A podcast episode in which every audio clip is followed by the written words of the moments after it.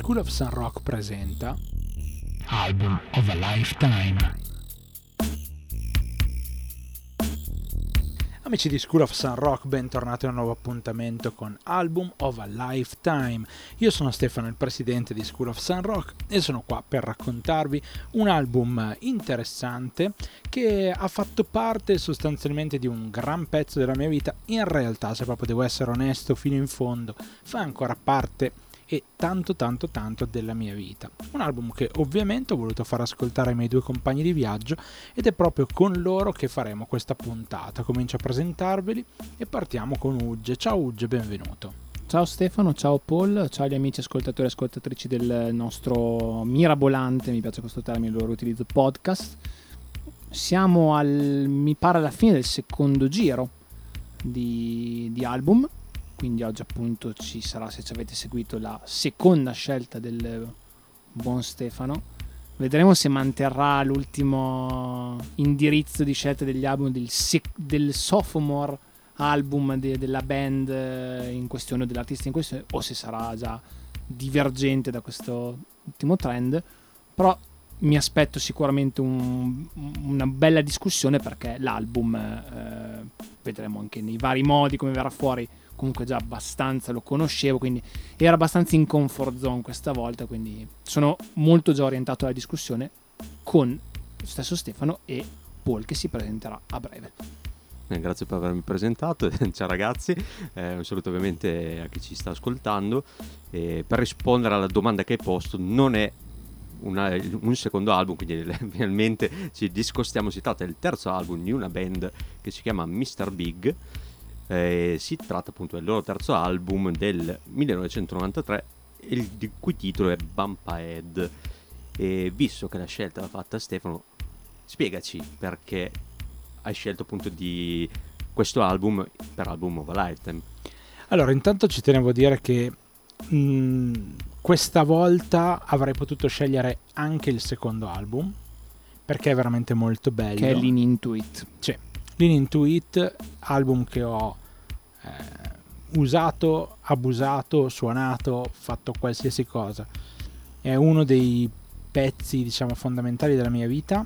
L'ho comprato eh, quando ero in gita in Inghilterra in eh, terza superiore, quindi Lean Into It, un disco che mi porto dietro da tantissimi anni, ehm, disco che però ho comprato in coda a Bump Ahead, il quale è stato il primo in realtà album che ho iniziato ad ascoltare eh, un paio d'anni prima, se non sbaglio, e ho iniziato ad ascoltarlo perché era uno dei, dei dischi che mi era stato consigliato da un altro allievo del mio insegnante di chitarra dell'epoca. Il mio insegnante era Silvio Piccioni.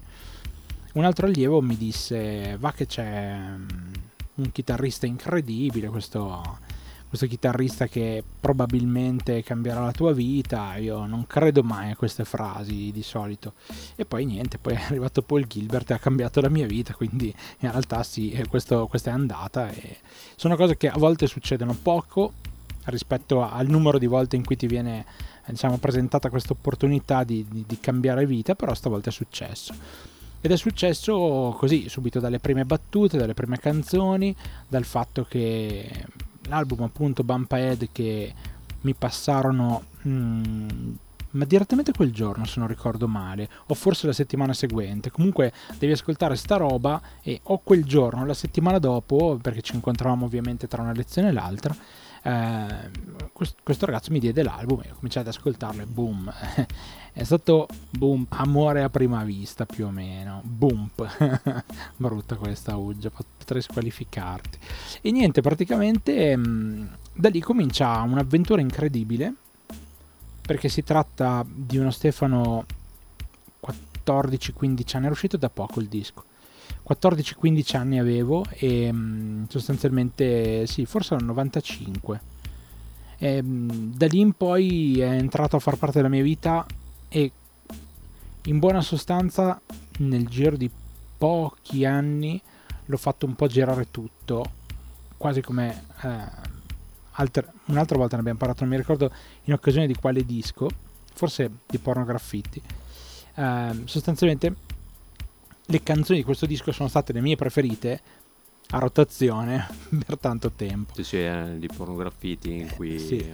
hai detto no, per, a questo giro... Ah no, siccome era su um, Magician Words. No, no, Pornograffitti eh, perché... Okay. Quando Uggia poi aveva scelto When I'm President, ho detto quella è stata la mia ah, prima okay. preferita. E in effetti è andata così anche con questo album. Sono arrivati, è arrivato a ondate, e già dalle prime battute, proprio dalle primissime battute del disco, che ci ha colorato Bulldog con quest'intro allucinante. La canzone poi in quanto tale è stupenda.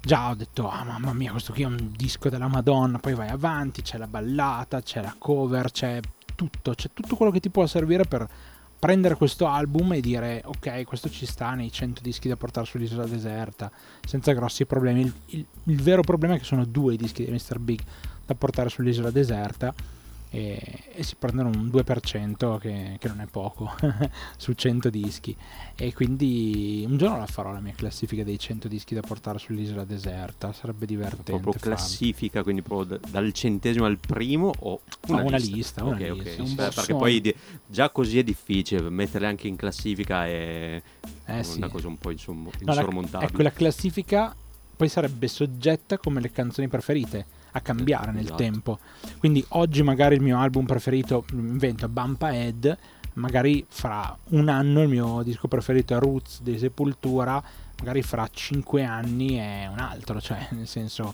c'è pieno di roba e quindi mm, c'è tanta roba che potrebbe piacermi tanto. Roots con la bonus track eh, quella Pavarotti. Con Pavarotti sì sì sì assolutamente, andate a cercare Pavarotti Roots, Sepoltura, sempre in periodo anni no, metà anni novanta, credo novantasei sei. Perché mm. penso novantasei, e comunque anche con le scelte del, questo non è appunto il secondo disco dei mister Big ma è il terzo, quindi sfatta questa piccola catena che stavamo creando, questo collegamento involontario in realtà che abbiamo portato in questa stagione di Album of a Lifetime. Però in realtà se diamo un'occhiata siamo più o meno sempre in quel periodo storico, che è anche sintomo secondo me di ri- che porta a una riflessione, a dire però che qualità che c'era nei dischi che uscivano in realtà.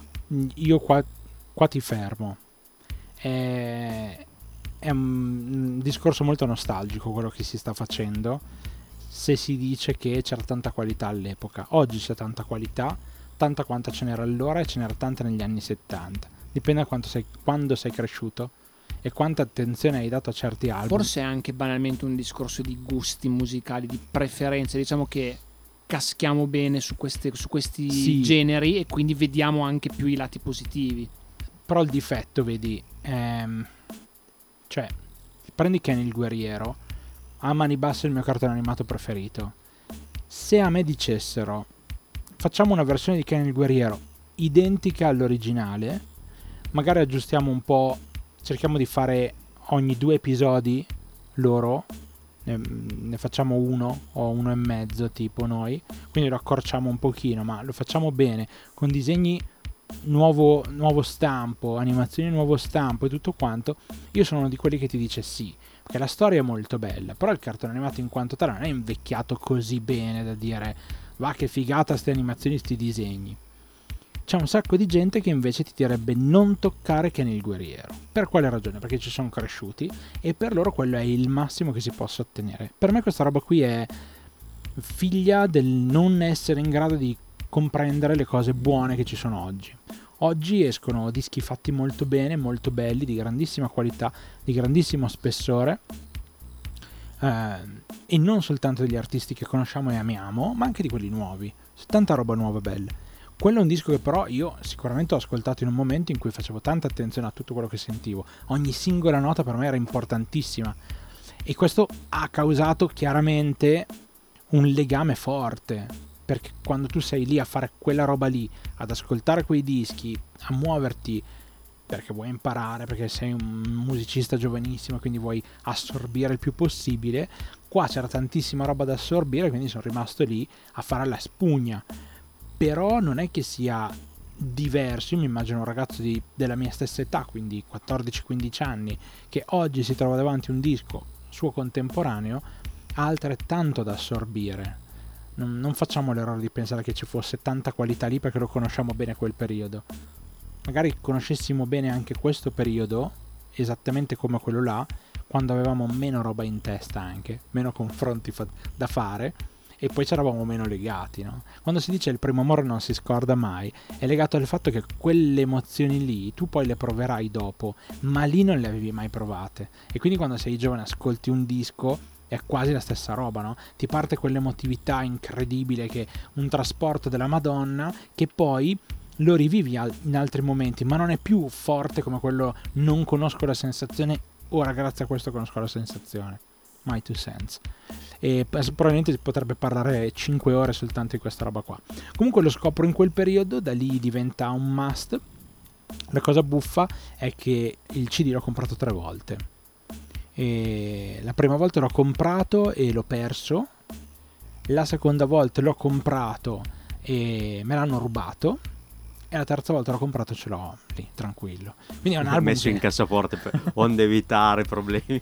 Allora, l'ho perso, eh, in realtà avevo ho avuto per anni ancora la custodia ma non il disco, e quindi probabilmente in qualche scambio di custodia, soprattutto quando portavo molti C D in macchina, secondo me qualcosa è andato storto in the process. E quando me l'hanno rubato, mi hanno rubato una cassettina con dentro tipo una quindicina di album in macchina, e invece poi vai, l'ultimo l'ho comprato e basta. Eh, sì, quella lì del... mi hanno rubato in macchina quattordici quindici dischi, erano tutti molto belli. Pensavo mi hanno rubato in macchina quattordici quindici volte. No. no, no, no, nonostante io abbia bazzicato i peggiori bar di Caracas, Caracas. No, eh. no, in realtà è così. Invece voi come, come siete venuti? Uge, per esempio, tu come sei venuto a contatto per la prima volta? In realtà Bump Ahead penso che con questo giro di, di Album of a Lifetime sia stata la prima volta in cui ho potuto ascoltarlo completamente, seppur la maggior parte dei pezzi contenuta fosse a me conosciuta in realtà. Cioè la stragrande maggioranza dei pezzi che ci sono, soprattutto della prima lunga metà, devo dire, a parte qualcosa di sparso, li conoscevo.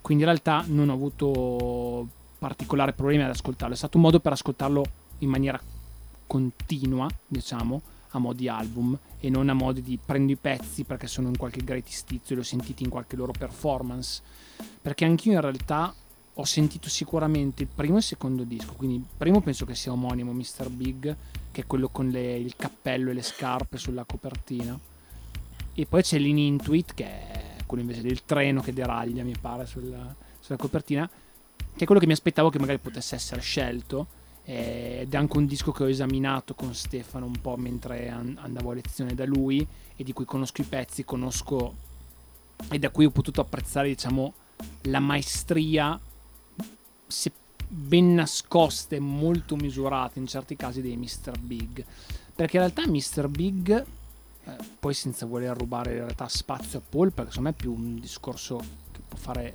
lui meglio in realtà, però mi ricollega anche a come ho conosciuto mister Big. È un nome che è venuto fuori in realtà già da anni tra di noi, tra noi due, perché mi pare che lui mi avesse detto il tempo ho conosciuto questa band dove suonano Paul Gilbert, Billy Sheehan, eh, quindi chitarra e basso nel, nell'Olimpo del virtuosismo, diciamo. E lui mi fa il tempo, però mi aspettavo un'altra proposta musicale, cioè mi aspettavo una cosa veramente pirotecnica, ok? Come poteva essere il progetto, non so, di Billy Sheehan con David Lee Roth, oppure già i Racer X di, di Paul Gilbert, dove lui sicuramente si scatena. Enti, mister Big sono più una cosa molto più melodica, hanno sicuramente delle tracce dove si prendono la libertà di essere veramente virtuosi tutti, perché hanno tutti il loro buon motivo per essere ricordati come musicisti, eh, però magari sono, non so, due o tre pezzi sull'intero disco, mentre nell'altro disco hai degli arrangiamenti fatti in un certo modo, molte armonie vocali e molti pezzi costruiti anche con, eh, a livello armonico in maniera non convenzionale, seppur risultino pop i mister Big in un, cer- in un certo e, e secondo me sono anche facili da ascoltare su, su molte loro tracce, più di altri loro magari contemporanei, cioè ad esempio ancora di più degli Extreme, ok? Eh, pur essendo con questa vena hard rock o vena virtuosa, e si vede già anche lì tutto l'amore che avevano loro per, non so, anche i Beatles, eh, questa, questa cosa, e quindi sono un po' un po' particolare, no? Ti approcci e dici mi aspetto la frullata continua di note, in realtà sì c'è c'è, però è tutto molto più organico. E diciamo questi sono stati un po' i punti di contatto con i mister Big, che poi mi sempre sono una band su cui sono sempre ritornato durante gli anni, appunto per vedere qualche live o anche sentire anche i dischi più recenti, eh, in questo modo anche per la caratura appunto dei musicisti che c'era dentro, ed è generalmente un tipo di proposta che mi piace e quindi ci sono finito dentro molto, molto facilmente. Però ripeto, conoscevo sicuramente di più Lean Into It eh, di, di Bump Ahead stesso, a parte alcuni pezzi, però posso già dirlo, finora è stato un, un ottimo riascolto, quindi già di quello sono contento. Però lascio la parola a Paul, che potrà approfondire magari qualcosa che ho detto oltre a, al suo. Eh, posso approfondire dicendo che io sinceramente non mi ricordavo questo, questo aneddoto di averteli consigliati, però eh, meglio così. Eh, allora io l'album anche nel mio caso non, non l'avevo mai sentito, ma in realtà non avevo mai sentito per intero nessun disco dei mister Big, che avevo conosciuto da, non so se sia il loro primo Greatest Hits, comunque ce l'ho sotto mano perché ovviamente non mi ricordo il titolo, Big Bigger Biggest Greatest Hits, che è del novantasei novantasei, esatto, quindi tre anni successivamente a Bump Ahead, e in cui sono presenti anche alcune tracce Bump Ahead, quindi in realtà alcuni pezzi, come diceva Uge, già li conoscevo e, e già li apprezzavo anche, quindi diciamo che non andavo proprio a, a ascoltarlo a scatola chiusa. In blind. Beh, blind. No, non volevo utilizzare poi il termine blind, ok, però... E, e quindi sapevo cosa aspettarmi, anche perché appunto anche Paul Gilbert in altre sue forme, un po' da solista, un po' con i Racer X, già lo conoscevo. E tra l'altro, nota, nota di colore, eh, io e Uge l'avevo anche sentito dal vivo a Corte Maggiore quando è venuto a suonare al Fillmore nel duemilasette. Sono andato a controllare la data perché non ero sicuro se fosse duemilasette o duemilaotto, comunque del duemilasette. Cool, eh, perché aveva un pro- suo progetto solista, sì, poi sì, c'era buttato solista dentro delle, sulla scaletta, non me la ricordo. Sì, ehm, quella precisamente di, eh, di Corte Maggiore non c'è sul setlist, okay. C'è quella della, della terza data in Italia di quel tour, eh, in cui c'erano anche alcuni pezzi di mister Big, eh, quindi alcuni R S R X, alcuni suoi da solista, quindi diciamo un po' il, il suo repertorio, e, e comunque avevo anche apprezzato perché comunque è un chitarrista che ha, ha il suo da dire, proprio su questo sicuramente ne parleremo nel corso della puntata, eh. quindi, quindi diciamo eh, l'approccio al disco in sé è venuto per via della proposta di Stefano. La, la conoscenza di mister Big partiva da tempo fa, però appunto non ero in realtà mai andato ad approfondire sulla discografia, che è un po' una delle grosse mancanze eh, che si hanno in certe occasioni, quando magari scopri un artista ma non vai a approfondire la discografia. Però d'altronde ci sono così tanti tanti cantanti, band eccetera, con tanti dischi che hanno fatto, che è sempre un po' difficile poi andare ad approfondire. Ma è anche il lato positivo del, di questo programma, il fatto che poi noi andiamo a, anche grazie alle proposte de- degli altri compari, ad approfondire. Sì, direi che tutti quanti comunque siamo consapevoli di quello che sono i mister Big, sia da, una, da un punto di vista della caratura proprio eh, musicale, sia da quella poi de- del risultato complessivo del, del loro stare insieme a suonare, perché in realtà sì, sono musicisti ottimi tutti, però qui non danno tutto, cioè non è il disco da super segaiolo. Bisogna andare un po' a riconoscere le parti veramente fighe musicali, e la cosa divertente è che ci sono, cioè tipo in tutte le canzoni c'è qualcosa di veramente figo, però insomma non sempre si, si autoalimenta come farebbero probabilmente altri musicisti. Ma faccio gli stessi, un esempio ex, gli stessi Extreme citati prima, che è molto più in your face, cioè, sì, sì, cioè sì, sì, sì. È, è tutto è tutto cento, eh, mentre... era forse anche cioè... il discorso che aveva fatto Stefano stesso nel, nella puntata dedicata a Pornograffitti, ovvero il fatto che hanno voluto metterci tutto quello che sapevano fare. Invece appunto, conoscendo anche i musicisti che sono, che sono anche i mister Big, mi viene a dire che volendo avrebbero potuto fare molto di più dal punto di vista tecnico, non che questo però fosse necessario Esatto. Ah, poi, appunto, esatto. Prendiamo due esempi. Temperamental. Qual è la parte figa di Temperamental? Il ritornello. Perché c'è la chitarra che fa un giro stupendo, molto accattivante, che uno non si rende nemmeno conto che c'è, però è fighissimo. E se lo togli e ci metti solo gli accordi, non funziona. Cioè funziona proprio perché c'è quella parte lì. Ed è, diciamo, nascosta ai più, ma è anche imprescindibile. Un altro esempio è Promise of the Moon. Canzone incredibile, bellissima, soprattutto armonicamente. Però in realtà non è che abbia, da un punto di vista chitarristico, chissà quali robe, chissà quali forme.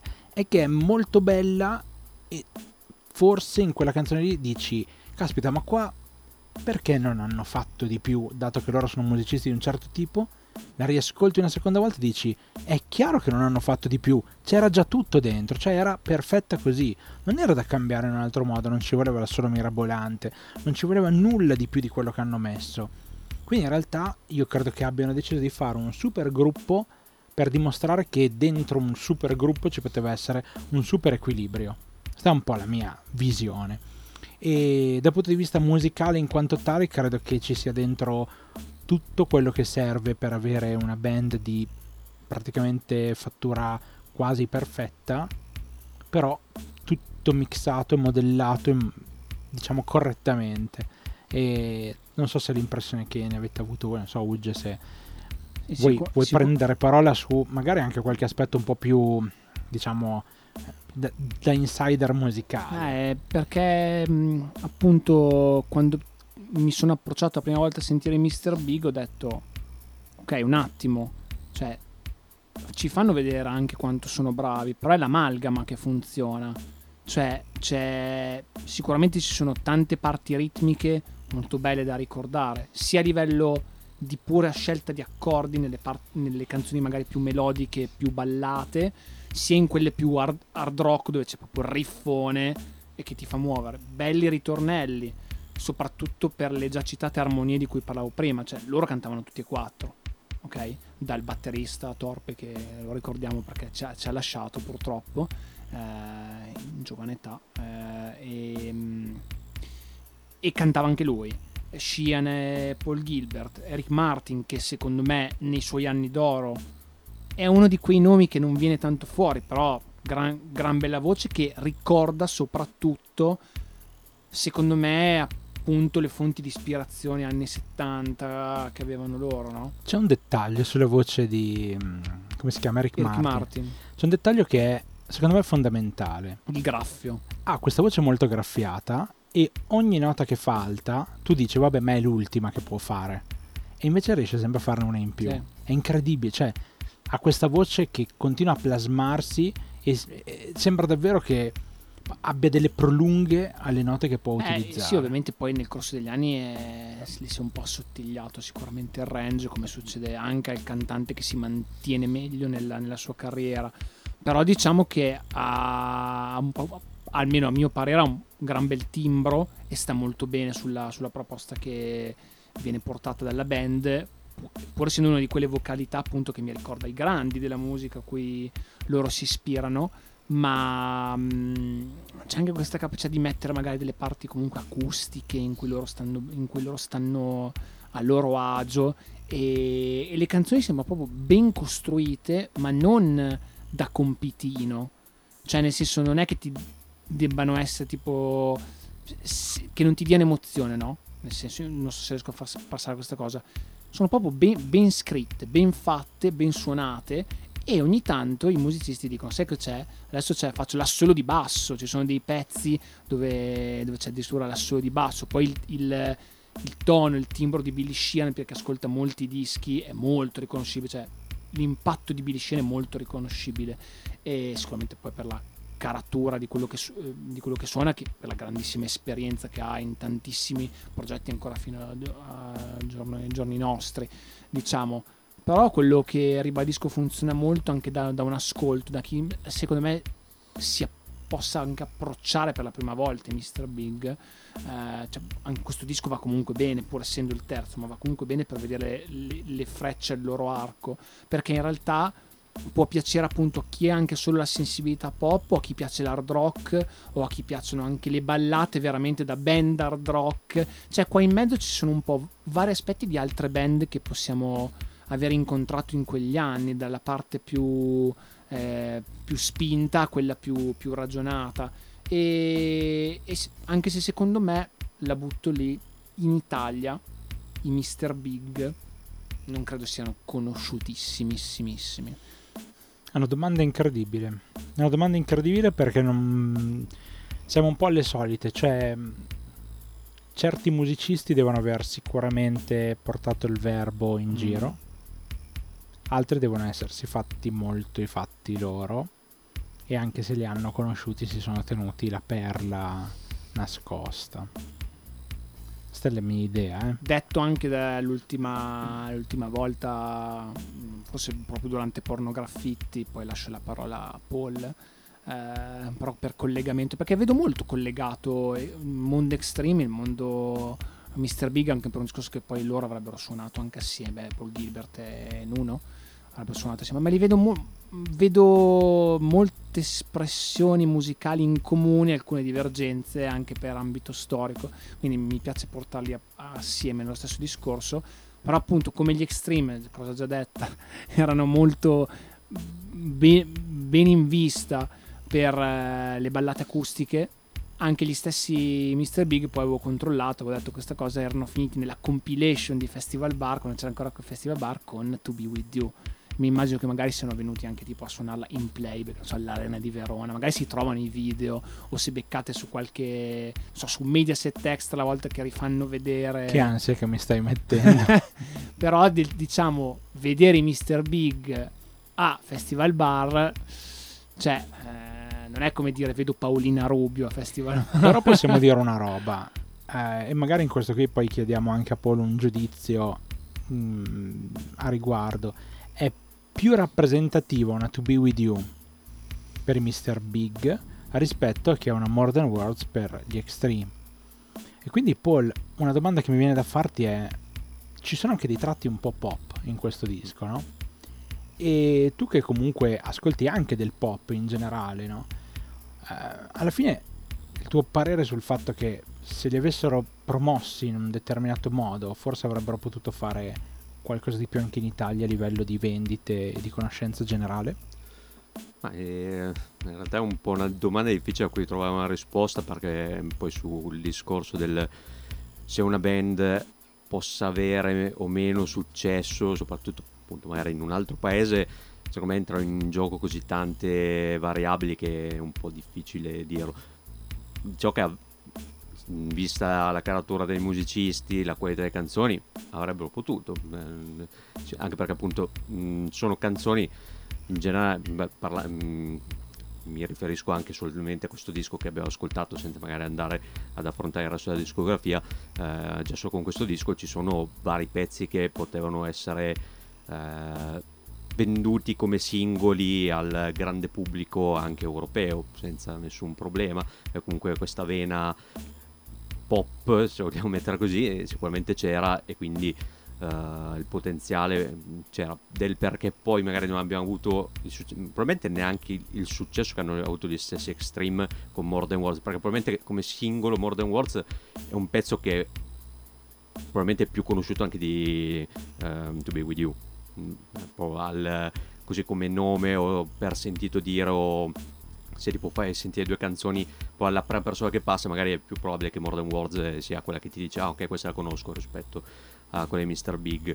Poi appunto ci sono tante variabili, e, riguardo al diciamo vena pop, cioè, diciamo che allora, sono d'accordo con quello che ha detto Uge sull'accostarlo agli Extreme, eh, diciamo che ipoteticamente poteva essere tipo un una doppietta del stile Grindhouse, quando davi i film in doppietta uno dietro l'altro, volendo, come anche hai fatto te nella scelta dei due dischi, da un certo punto di vista sono anche assimilabili un po' appunto per il periodo inizio anni novanta, per la qualità dei musicisti, per, soprattutto dei chitarristi, e, anche se forse appunto gli Extreme con Pornograffitti avevano un qualcosa di più non voglio usare il termine sperimentale, però di, eh, quel pizzico di novità in più, forse l'aver anche messo insieme il, il funk, cose, mentre invece i mister Big li vedo un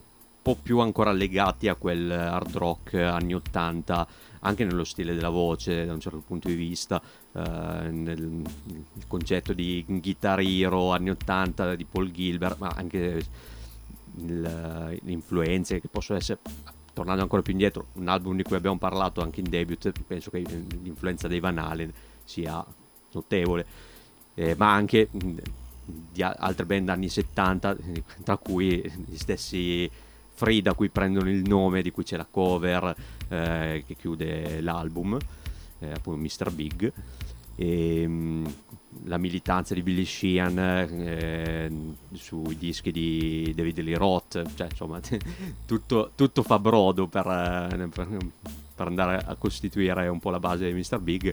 Eh, diciamo, gli ingredienti comunque già facciamo pregustare che sarebbe stato un piatto che ci poteva piacere, diciamolo così. Decisamente sì. A proposito di gusti, direi che possiamo iniziare con le canzoni che ci hanno colpito maggiormente. Eh, nel mio caso la scelta è stata ardua, molto molto ardua. Vediamo un po' chi le ha ruberie. rubato cosa. Vediamo un po' le ruberie. Le ruberie. Allora, io ho iniziato eh, prendendo una canzone che eh, diciamo nel tempo si è... è rimasta una delle mie preferite. Ho voluto scegliere però una canzone molto rappresentativa, secondo me, di quello che era lo spirito dei mister Big. Ci doveva essere una parte un po' arrabbiata, un po' hard rock, una parte super tecnica, ci doveva essere una parte vocale di un certo tipo. E quindi, e quindi la scelta è stata per The Whole World Is Gonna Know, che ha una delle introduzioni più belle della storia dell'universo. Vero. Eh, è verissimo, cioè guarda, non si può dire un cazzo. Ha un tiro della Madonna quando inizia a cantare, la voce super aggressive ma che rimane da Dio melodica, cioè, anche se è aggressiva rimane melodica. Ha un assolo che non è il più al fulmicotone, ma credo che sia uno dei più centrati dell'universo. Si trova anche il tempo di far fittare l'intro nella parte finale della canzone sul mid tempo. Sul mid tempo. Ah no, quello è prima dell'assolo. Ma è una roba allucinante.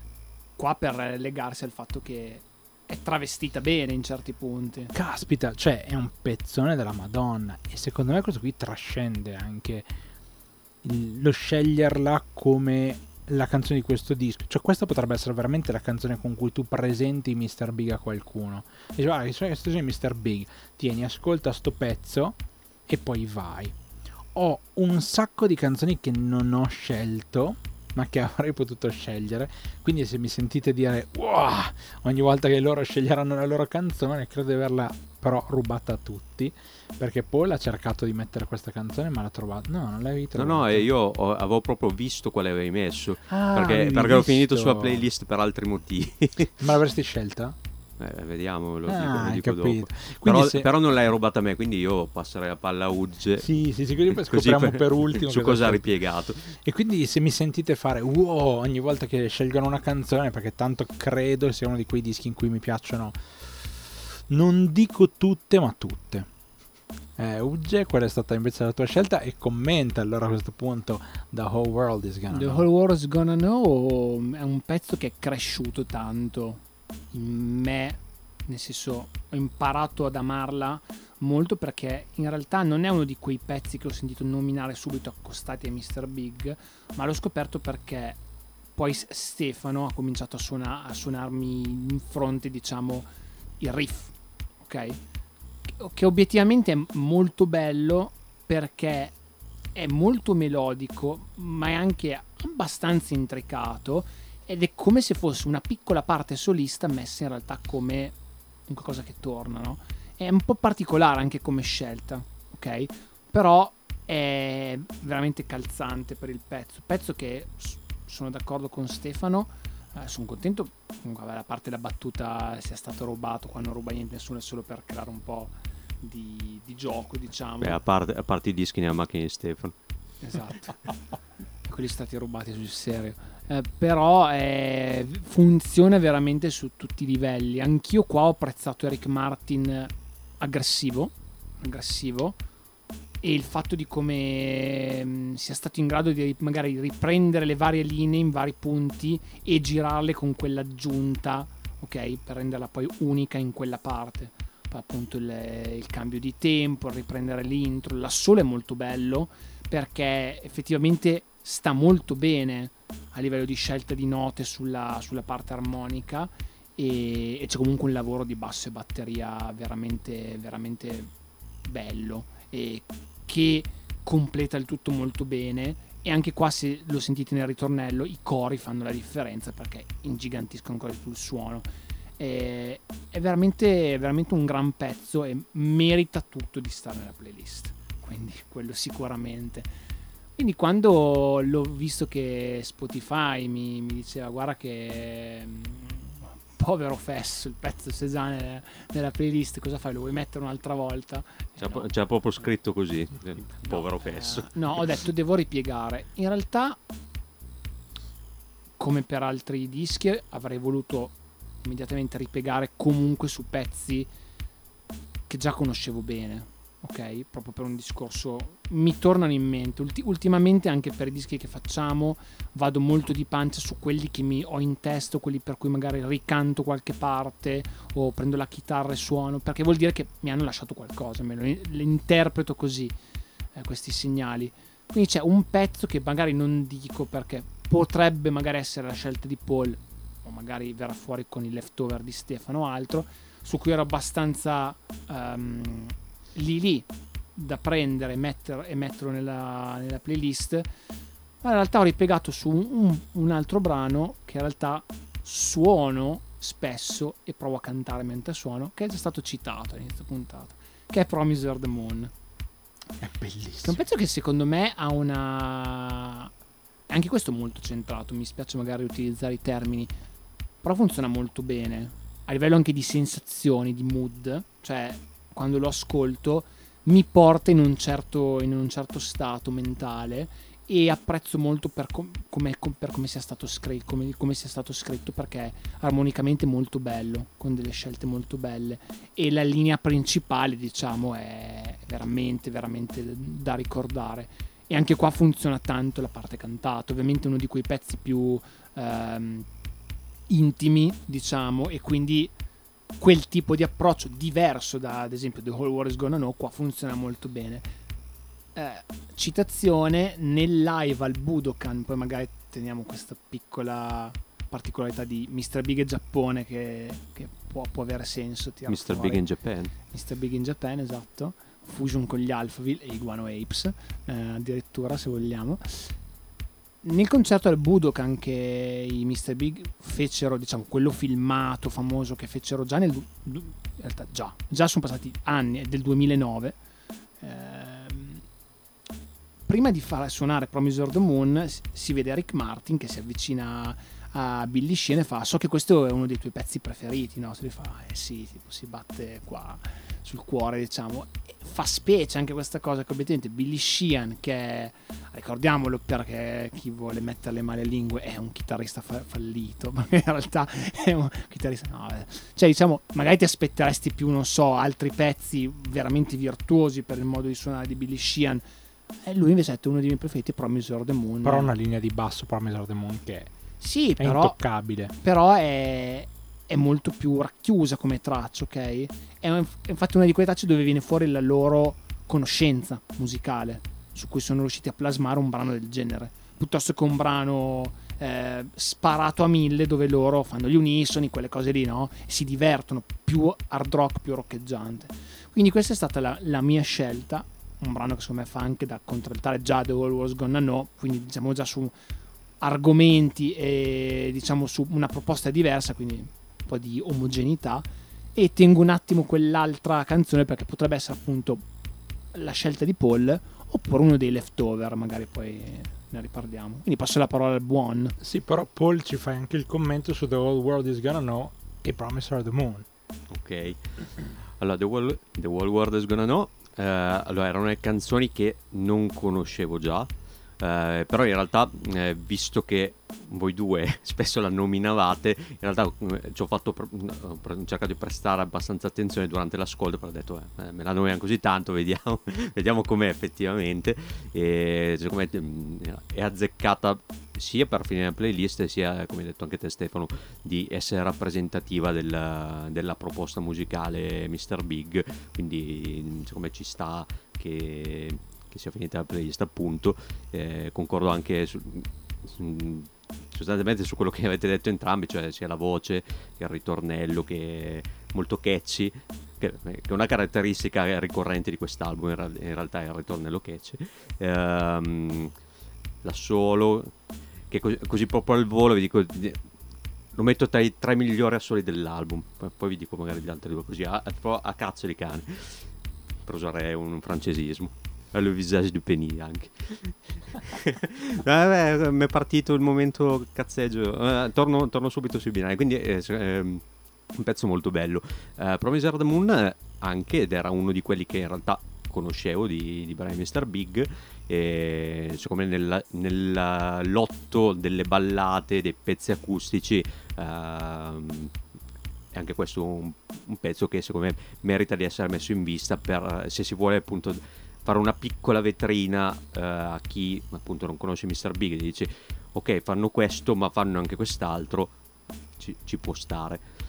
Eh, in realtà per la mia scelta, allora non avrei appunto scelto The World War Is Gonna Come, cioè non, non l'avrei gonna no eh, non l'avrei scelta perché in realtà volevo rimanere sui pezzi che già conoscevo, a meno che proprio fosse venuto un, una canzone che, che magari non conoscevo, che mi fosse piaciuta così tanto da scalzare le altre, però alla fine ero indeciso su due, due brani sostanzialmente, che erano due facce del, della medaglia, quindi eh, la prima che ho scartato un po' malincuore era Colorado Bulldog, eh, perché è proprio un pezzo sparato, è un, un pezzo che mi diverte di più dell'album, anche perché capitavo varie volte di farlo partire in macchina anni fa, intendo, non, non adesso, cioè riascolto e poi ogni volta mi diverto un sacco, eh, anche poi con l'intro, con i cani che abbaiano, poi vabbè, mh, basso e batteria Che, che si alternano, uno più pazzo dell'altro,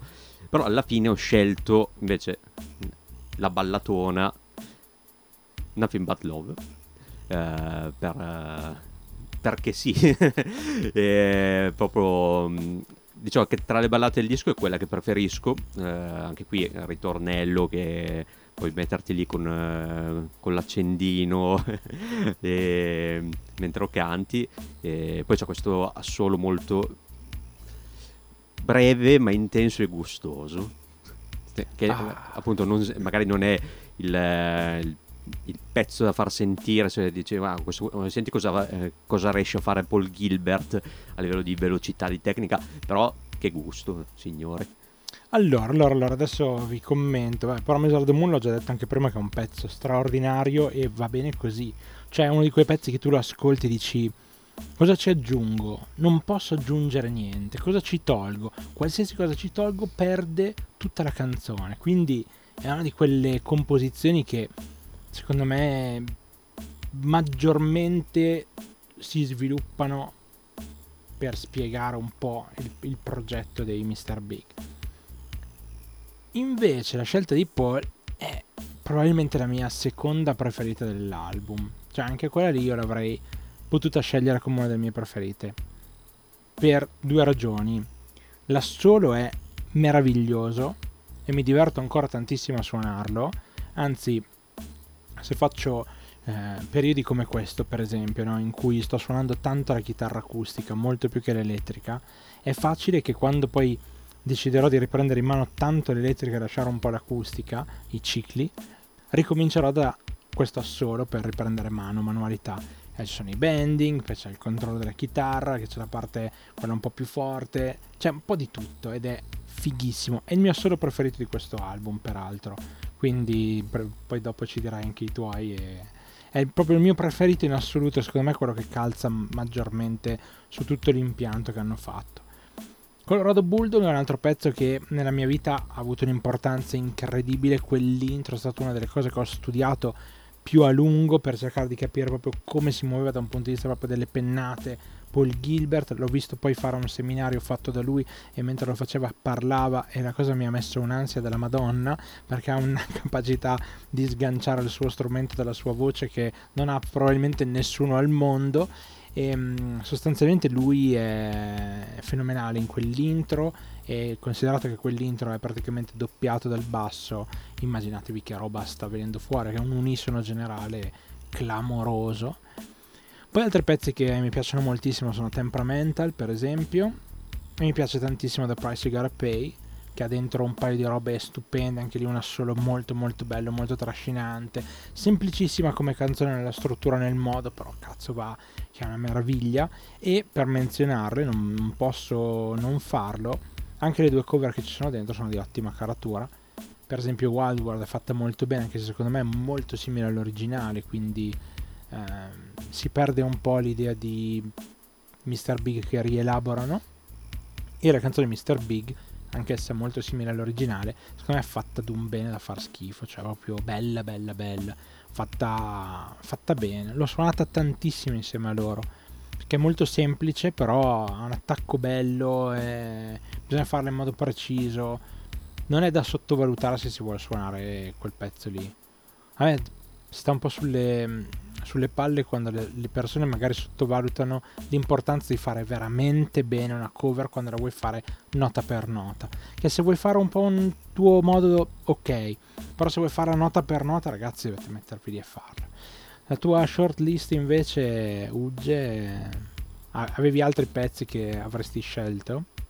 E qual è quel brano famoso invece? No, beh, che... mi aspettavo Mi aspettavo fortemente una scelta di Nothing But Love da parte di Paul, ed è il brano su cui sono stato indeciso da mettere. A proposito, e il ritornello, mi stavo dimenticando, la parte chitarristica che c'è sotto il ritornello, bello, ragazzi, da studiare, pochi cazzi, bello. Cioè, se volete fare i chitarristi nella vita dovete studiare il ritornello di quel brano a livello armonico proprio. Sì, ma anche proprio suonare quegli accordi lì in quel modo, fantastico. Ma in realtà, ve l'ho detto, le canzoni citate mi sono piaciute tutte, abba- tutte abbastanza, anche quelle che non che conoscevo meno.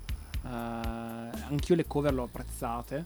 Comunque, pur essendo penso molto simili alle originali, Wild World secondo me eh, a livello vocale è molto bella, rende molto bene, e anche l'atmosfera viene mantenuta dall'originale, e la parte roccheggiante di mister Big dal riff fino a tutta la parte de- dell'assolo, con anche il basso che è sotto nell'assolo, è molto bella, è molto quadrata come canzone, però molto molto bella. Poi anche io Price You Gotta Pay, Temperamental già citata, che ha un paio di svisate di Paul Gilbert non indifferente, che col tapping eh, eh, non male. C'è una canzone che tra l'altro ho citato prima, che non so se sia Ain't Seen a Love Like That, una cosa del è genere, bellissima, che forse ha l'assolo di basso addirittura, bellissima, sì, ha un intervento eh, di basso molto molto bello, molto molto bello, sì, sì, sì, sì. E... acustica anche Ain't Seen a Love Like That, quindi esatto. Beh, Colorado Bulldog sicuramente uno di quei pezzi che già conoscevo, ed era sul già citato Greatest Hits eh, da Paul. Eh, anche perché caratteristiche appunto per questo suono campionato dei cani, e il fatto di queste sestine a duecento all'ora, diciamo che è un po' la eh, Daddy Brother Lover Little Boy di, di Bump Ahead rispetto a Lean Into It, la Addicted to That Rush, esatto, forse sì, anche Addicted to That Rush, che è sempre sto, il primo sto, disco stavo pensando anch'io a quella, perché tipo nel Greatest Hits la prima canzone è Addicted to the Rush, e quindi dà un po' quell'effetto sul Greatest Hits che dà Colorado Bulldog su questo. Che però anche la prima canzone del primo disco, Addicted. Ah, eh, beh, quindi cioè immaginati quanto la prima canzone sia fondamentale per loro per dare un'idea. Per partire a mille. Di cui sì, però mi ricordo molto bene Anything for You. Anything for You è una, una parte stupenda di... di chitarra, un accordo difficilissimo, esatto, da arpeggiare, e, e un assolo molto molto bello. E, però sì, eh, diciamo che si poteva pescare nel mucchio, come hai detto Stefano, delle, delle canzoni, perché la qualità media è parecchio, parecchio alta, e riescono a sviscerare molto bene vari, vari aspetti mh, del rock in tanti modi, in tanti modi. Anche negli altri dischi hanno sempre avuto questo gusto particolare, anche per, per ogni tanto metterci il riffone, cose del genere, e però anche qua funziona, funziona molto bene. E se addirittura si sono presi la, la briga di mettere due cover, perché vuol dire che comunque ci, ci credevano anche nella, nel modo in cui sono state registrate, quindi quello sicuramente. Ah sì sì. Paul, la tua invece short list, ma triplo, tripla domanda, la tua short list, cioè le canzoni che sono rimaste eventualmente fuori, cosa ne pensi delle due cover che ci sono dentro, ma poi vogliamo sapere anche i tuoi tre assoli preferiti. Okay. Hai fatto una short list anche degli assoli, va, va bene, vogliamo. Va bene. Beh, pa- parto rispondendo alla quarta domanda che nessuno mi ha fatto. No, era, no, in realtà no, volevo giusto aggiungere una cosa su Nothing But Love, del perché l'ho scelta, anche del perché l'ho preferita anche a Colorado Bulldog, eh, appunto un po' per eh, cioè questo, diciamo, dualismo delle due anime, mister Big. Diciamo che dopo aver scelto la settimana scorsa l'album dei Tool, comunque avevo un po' quel bisogno di mettere qualcosa di un, un po' un po' romantico, un po' un po' air all'interno della mia scelta, quindi, quindi Nothing But Love mi sembrava la scelta. Ti sei azzeccata. Sentito a casa? Sì sì, mi sono sentito a casa, e anche perché probabilmente ancora c'è da fare le ultime decisioni, però probabilmente in questo mio giro non ci sarà nessun album A O R, quindi toccava metterci un pizzico di, di, di amore all'interno del, delle scelte. Che tenero, che tenero. Di fare il simbolo del cuoricino, ma tutte le volte che faccio sembra quello della vagina. Allora, e, poi, e poi comunque sul podcast non si vede. Ah, è vero. E dunque, eh, shortlist, ma in realtà le scelte che avete fatto a me garbano, appunto rimane a Colorado Bulldog, che è, diciamo, la mia seconda scelta. Uh, le due che avete detto anche voi ci stanno. Eh, forse ecco proprio un'altra che poteva starsi, magari una di quelle che ho scoperto non ai tempi, però un po' più recente prima dell'ascolto, è Prasugal Pay, e dato che ci sono, quindi mi raggancio alla tua terza domanda degli assoli, sarebbero appunto eh, The World World Is Gonna Co. Ce l'hai con eh, no, cioè, cioè, forse, perché, forse perché mi viene eh, The Change Is Gonna Come di, di Sam Cooke, non so. Sai che secondo me è, per, è perché hai visto il film The Suicide Squad, Suicide okay. Squad. Okay. Quella ehm, The Price of God Pay e The Whole Angels, ah. non mi, adesso non mi viene il titolo, uh, What It's Gonna Be, okay. Che c'ha questo solo vor- solo vorticoso che viene bloccato solamente perché poi finisce in fede la canzone, altrimenti andava. Immagino che in realtà Paul Gilbert, me lo immagino che ancora sta suonando ra- no scherzo. E riguardo alle cover invece, eh, beh, Wild World mh, già lo conoscevo perché era anche sul Greatest Hits, e mh, non conosco così bene l'originale di Cat Stevens, intanto che ci sono, diciamo, anche di chi è l'originale, e mh, però è molto carina, c'è la parte vocale, come ha detto anche Uge, ehm, che ti può proprio venire voglia di seguire, metterti a cantare. E mister Big la conoscevo già nella versione dei Free, che è una band, appunto, diciamo la canzone che immagino che, da cui loro hanno tratto il nome della band. Eh, forse anche per dire a tutti quanti, oh, ragazzi, noi abbiamo scelto questo nome da questa canzone, adesso ve la mettiamo sull'album. E mh, diciamo che è aderente all'originale, però si sente anche quel pizzico in più che ci hanno messo loro. Eh, mi piace, poi c'è un basso molto figo, merito anche del basso che c'era nell'originale di Andy Fraser, perché comunque mh, sul, uh, sul brano di Free mh, faceva molto, e diciamo che Billy Sheehan si è trovato un po' a sguazzare nella sua piscina di casa probabilmente. E tanto c'è mh, la parte dell'assolo di, di chitarra che da un certo punto di vista mi ha ricordato un po' i Black Sabbath, non so, c'è un qualcosa che mi ha fatto venire in mente, forse d- dal debut che abbiamo sentito, anche quello, recuperate la puntata debut eh, sui Black Sabbath. E comunque mh, beh, le risposte sono quelle, comunque beh, le, le due cover però fatte bene, che ci stanno all'interno del, e anche che due proposte anche diverse una dall'altra, non quindi due cover uguali tra di loro, che magari potevano anche essere di troppo, comunque una, una scelta variegata. Io chiudo un attimo il discorso sulle cover dicendo che mm, sono due pezzi che rappresentano le due anime di mister Big, l'anima più pop di, eh, Wild World. di Wild World e quella invece più roccheggiante, eh, che fa riferimento ai Free, eh, poi dopo in realtà loro non, non solo quel periodo, non soltanto i Free, si andrà più avanti anche appunto Van Halen sicuramente. E comunque diciamo che quell'anima rock anni settanta te la, eh, da cui poi appunto si rifanno, ti, fa, ti dicono anche parte anche da questo. Assolutamente sì, ed è, ed è apprezzabile il fatto che senza paura, è che mister Big secondo me sono una band senza paura di, di, di sembrare stupidi o senza paura di essere poco eh, diciamo cap- capiti meno, di, ti dicono tutto quello che, che sono, dicono noi siamo questo, siamo questo, veniamo da qui, ci è piaciuto questo, la nostra carriera, ti fanno proprio un quadro secondo me fighissimo, giustissimo, mio parere personale.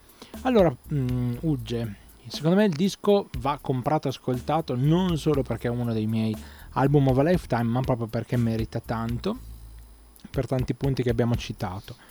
Lo consiglierei io sicuramente a chi vuole eh, ascoltare qualcosa di bello e magari un po' tecnico, senza esagerare, a chi vuole approcciarsi alla musica eh, leggera, perché si può ascoltare anche senza sapere nulla di quanto c'è dietro di lavoro. Però mi piacerebbe molto consigliarlo a tutti quei musicisti che dicono io sono bravissimo a suonare queste robe e devo metterle assolutamente, per fargli vedere e capire un po' cos'è l'equilibrio non di un musicista bravo, ma di una band bravissima che trova veramente, non so, eh, eh, il, il nirvana insieme in qualche modo. Tu invece a chi e per chi lo consigli questo album, se lo consigli? Sicuramente il consiglio mi pare d'obbligo. Um, io dopo averlo sentito penso che potrei consigliare sia questo che Lean Into It. Diciamo, solo per un discorso storico avrei consigliato prima Lean Into It perché lo conosco di più per, per mero numero di ascolti. Però diciamo che questo è un bel disco a tutto tondo, come detto in più interventi c'è tanta roba, la proposta è molto, molto omogenea. E potete passare appunto dalle parti più eh, ragionate, dalle, dalle ballate alle canzoni veramente con la vena hard rock, poi come ha ribadito Stefano eh, le canzoni dove c'è più, più o meno sfoggio di tecnica, belle le parti vocali, i ritornelli rimangono in testa e in, in tre quarti d'ora di disco c'è, c'è tanto da ascoltare, quindi sicuramente anche se non avete mai sentito o approfondito il nome mister Big può essere comunque un modo per entrare nel, nel loro mondo secondo me. E poi anche per chi magari conosce magari Sheehan e... stavo detto di Ed Sheeran tra l'altro ve lo sono immaginato che ti fa il tapping sul basso con la loop station però. Vabbè e... che poi è De Bruyne Ed Sheeran, vabbè niente lasciamo stare, eh, sto andando fuori off topic però ehm, e lo stesso Paul Gilbert magari nei già citati progetti dove vanno un po' più sul virtuoso, qua avete la loro cifra di virtuosismo ma immersi in atmosfere decisamente diverse e, e lo consiglio anche appunto a chi è appunto magari abituato anche a cose me- comunque meno spinte, ok? Eh, può raggiungere secondo me, sempre per fare il parallelo di vicinanza, un audience molto più ampia dello stesso Pornograffitti. Cioè Pornograffitti secondo me, per usare il garbare che piace tanto a Paul, eh, arriva di più sicuramente ai musicisti e chitarristi, tantissimo, tantissimo. Questo non è per forza un disco da chitarrista, cioè questo è un disco che può piacere a uno a cui piace la musica, cioè sono delle belle canzoni. Ed è anche un disco che si può prendere a... a spizzichi e bocconi secondo me, perché non essendoci un filo tra le tracce comunque, questo magari meno rispetto allo stesso Pornograffitti, può essere anche preso per essere riascoltato nei vari brani che possono cara- essere un po' più apprezzati, ok? È proprio da, da short list, no? Questo qua, cioè ci puoi riandare su anche senza sentirlo tutto il disco, uh, molto volentieri. Non so se possa essere un disco, nel mio caso sicuramente da album of a lifetime, però è un disco che si ascolta ben volentieri e quindi fateci un giro là fuori. Invece Paul, la domanda che ti faccio, anziché a chi lo consigli, ma facendo un po' il confronto anche con quel best of di cui hai parlato più volte, che conosci bene, trovi che forse è sufficiente la parte che hanno messo nel best of, e quindi uno volendo può recuperarsi quello che ha comunque altri, eh, altri elementi da altri dischi, oppure dici no, no dai ragazzi, provatelo davvero questo album? Ma allora, eh, secondo me se qualcuno si approcciasse a mister Big, come nel mio caso partendo da un greatest hits, mh, non, diciamo che non farebbe male in generale, eh, perché comunque mh, ci sono tanti pe- brani anche di altri album che meritano, eh, già sto parlando del punto del greatest hits che avevo sentito io, eh, però sicuramente si perderebbe delle altre canzoni molto meritevoli, come appunto quelle di cui abbiamo parlato prima, che anche tipo Brasil Pay, che n- non abbiamo scelto nella, nella nostra playlist condivisa, uh, appunto non è presente, però te la perderesti comunque, anche le altre canzoni. Poi appunto il fatto di non essere eh, un, uh, un album che va necessariamente ascoltato, cioè diciamo, ok, ascoltato nell'ordine in cui è stato pensato, e questo va bene, però secondo me anche sentito con il random di Spotify ad esempio non perde più di tanto, comunque le, le canzoni non sono così collegate tra di loro, e quindi anche sentito in questa maniera funziona lo stesso. E comunque è un album sicuramente consigliato, penso si fosse capito. Poi ovviamente eh, per tutti e tre sguazziamo un po' nella nostra comfort zone con un album come questo, perché è, diciamo, è un po' il nostro genere, e penso, visto che comunque ormai il, il treno per il parallelismo con eh, il disco degli Extreme è, è già benché partito, eh, penso che se quello abbiamo comunque consigliato a chi piace il rock eccetera, eh, anche ai musicisti, eh, forse questo qui è un po' meno ostico sotto certi punti di vista, per magari per qualche scelta eh, musicale. Questo qui penso che davvero potrebbe sentirlo chiunque, eh, chiunque apprezza un po' il rock, ma anche quello un po' più leggero, non necessariamente eh, appunto mh, degli sfoggi di tecnica o cose un po' più rapide. C'è anche quello, però eh, appunto le ballate fanno eh, creano un buon compromesso, e quindi, diciamo, consigliato un po' per tutti, ma probabilmente qualche canzone piacerebbe anche davvero a chi è al di fuori del mondo rock, eh, anche sul pop c'è della roba sicuramente valida. E intanto mi era giusto venuto in mente, appunto si è parlato di Billy Sheehan prima, eh, penso di essere arrivato ai mister Big da Paul Gilbert, nel senso era un nome che avevo sentito minare, ho approfondito un, un po', ho sentito qualche canzone sua, qualcosa di Racer X, ero arrivato poi mister Big, però poi c'è stato un momento in cui tipo Billy Sheehan è proprio, mi ero un po' preso bene appunto con, col suo modo di suonare il basso, infatti poi me lo sentivo anche qualche canzone dei Nyasin, qualcosa anche appunto di due album di David Lee Roth, David Lee Roth e, cioè, è un modo di suonare il basso come ha detto scherzosamente prima Uge, eh, diciamo, chitarrista mancato, e quindi suona, però è, a me piace.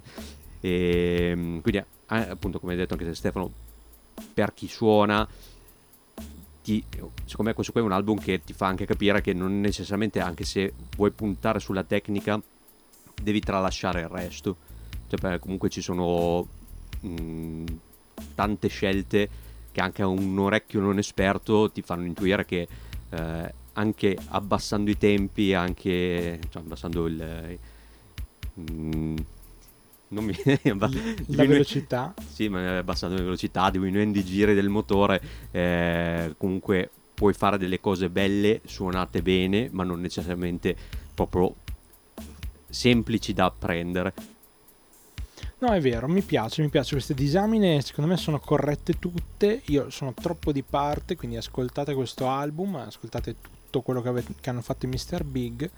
Sono molto molto di parte, mi rendo conto, però vabbè, è una caratteristica che ci portiamo dietro tutti nei nostri dischi, sono quelli che sicuramente ci piacciono tanto, soprattutto quelli di Album of a Lifetime, giustamente. Assolutamente. Cazzo, se no non avrebbe neanche senso sta roba. Va bene, va bene, va bene, è il momento dei saluti, quindi grazie mille Uge per aver partecipato anche a questa puntata di Album of a Lifetime. Ciao Stefano, ciao Paul, ciao di nuovo agli amici ascoltatori e ascoltatrici del podcast. Eh, speriamo sia stata una chiacchierata interessante anche vista, da, vista e sentita soprattutto da fuori. Io mi sono come sempre divertito, ho trovato degli spunti interessanti, il disco era nella mia comfort zone, quindi sono stato comunque contento di sentirlo e di poterne parlare. E niente, ci vediamo alla prossima settimana per un nuovo giro, l'inizio di un nuovo giro. E chi è che inizia il nuovo giro? Eh, eh? Mi sa che tocca a me medesimo meco. Ah, vedi, vedi, vedi. Bene, bene. Quindi ascolteremo il tuo album of a lifetime. Il mio album of a lifetime. Sì. Non diciamo niente, non diciamo no, niente. Lasciamo tutto nel, nel mistero. Assolutamente, assolutamente. Ciao grazie, di nuovo a tutti. Grazie mille Uge, grazie mille anche a Paul per aver partecipato e per averci eh, reso partecipe, insomma, delle sue opinioni. Grazie a voi ragazzi, come sempre, un grande piacere parlare con voi di musica e poi anche lasciarci andare anche un minimo di cazzeggio che comunque sappiamo che anche voi da casa apprezzate. E a proposito di cazzeggio, probabilmente dopo appena arrivo a casa mi guarderò su YouTube dei video di Rock Fujiyama di, con Paul Gilbert, che tra l'altro oltre ad essere un gran chitarrista è anche una persona che sembra molto divertente. un, è perso- un minchione. Sì, è, per usare un eufemismo, sì, un minch- è un super lol. Do- dove fa eh, altrettanto il cazzone con eh, Marty Friedman, eh, che, che ti, ti dà meno probabilmente l'idea di cazzone, però eh, eh, sembra anche lui fare il paio con, con Paul Gilbert, e quindi tutto qua. E quindi un saluto anche a voi a casa e ci risentiamo la prossima settimana. Vedremo quale sarà la scelta di Uge, ovviamente non anticipiamo nulla, però sicuramente sarà una scelta interessante. Assolutamente sì, non vediamo l'ora di ascoltare altra musica, non vediamo la, l'ora di presentarvela, e quindi ritornate qui esattamente fra sette giorni meno un'ora, il tempo più o meno di Album of a Lifetime. Io sono Stefano, il presidente di School of Sun Rock, vi saluto, vi ringrazio, ci risentiamo molto molto presto, alla prossima.